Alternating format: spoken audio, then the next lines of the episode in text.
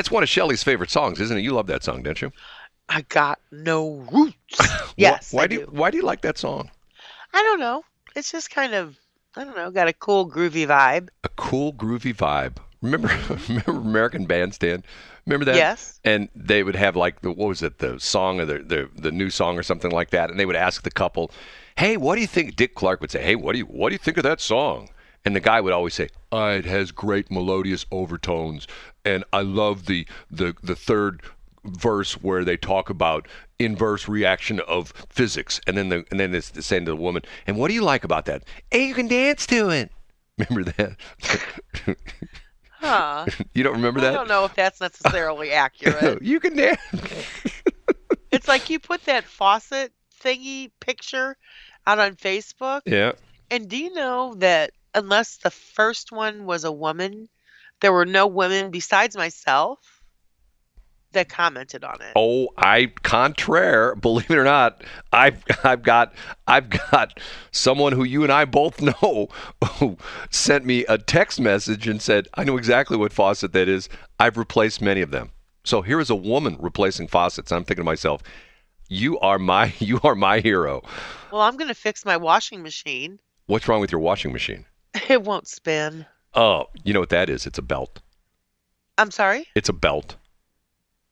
No, it's uh, according to Google, it's um the code it's blowing up is there's no connection between the two boards. Hold it now. The control board and the motor board. Don't tell me you've got one of those fancy schmancy computer controlled washing machines, right? Yes, I do. Oh, you need one of the old style ones like I got. My, you know what happened to my washing machine?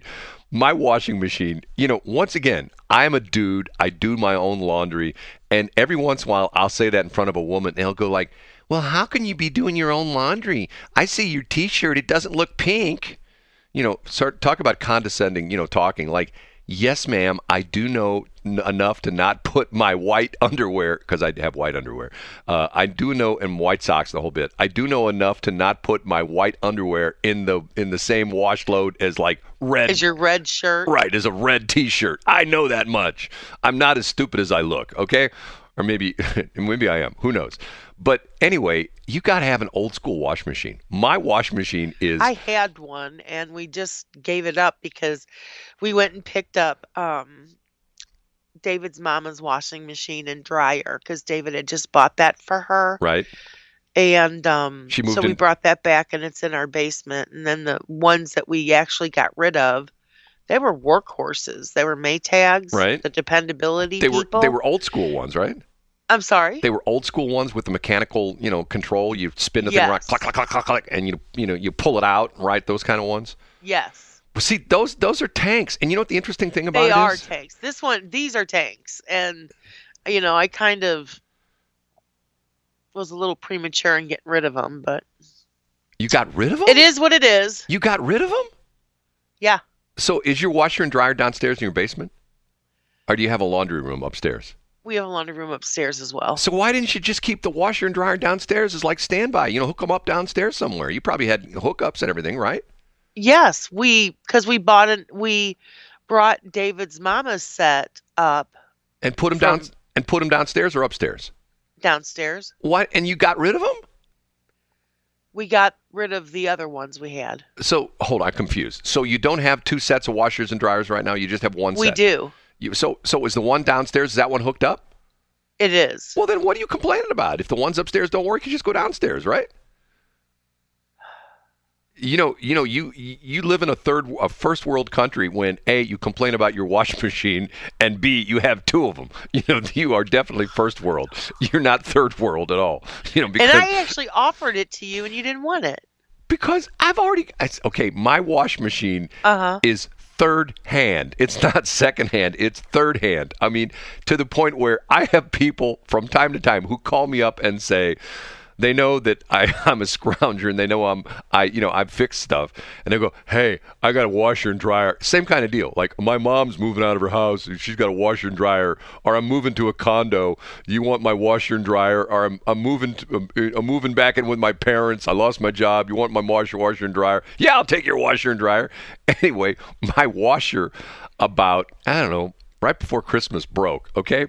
And once, Uh-huh. once again, the power of YouTube. And what's interesting is there's these guys on YouTube who are so good at this kind of stuff. And because most of them, this is what they do for a living. They repair wash machines and stuff like that. And they do YouTube videos and they make money doing it. Okay.